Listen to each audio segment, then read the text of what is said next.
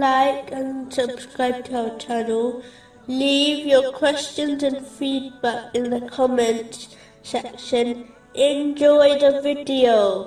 Continuing with the last podcast, which was discussing the aspects of piety, indicated in chapter 24, verse 34. And we have certainly sent down to you distinct verses and examples from those who passed on before you, and an admonition for those who fear Allah. A pious Muslim will avoid the company of a gossiper and backbiter, as they may adopt their evil habit.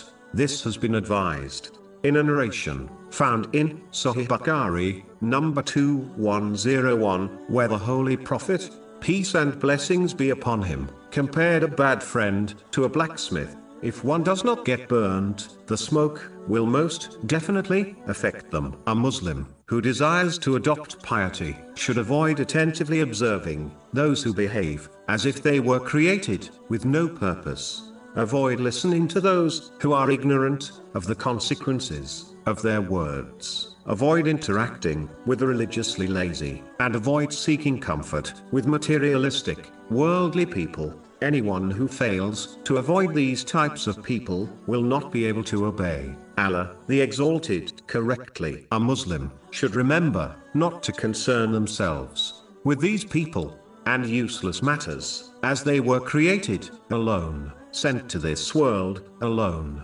entered this world alone, will die alone, be in their grave alone, will be questioned by the angels in the grave alone, will be resurrected from their grave alone, and will be judged by Allah, the Exalted, alone. The one who keeps this in mind only gets involved in matters which concern them. The other thing, which is a part of staying away from things which do not concern one, is to not pay attention to how people perceive them, whether others like them or not.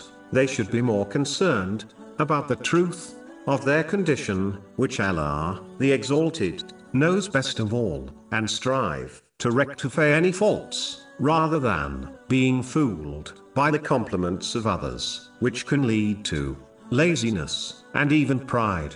This attitude also causes one to concentrate on pleasing people rather than pleasing Allah, the Exalted, which leads to hypocrisy, showing off, and other blameworthy characteristics. One should understand a simple concept: the majority of people are not pleased with Allah, the Exalted, even though He gave them countless blessings. How can they then ever be pleased with a person who in reality has given them nothing?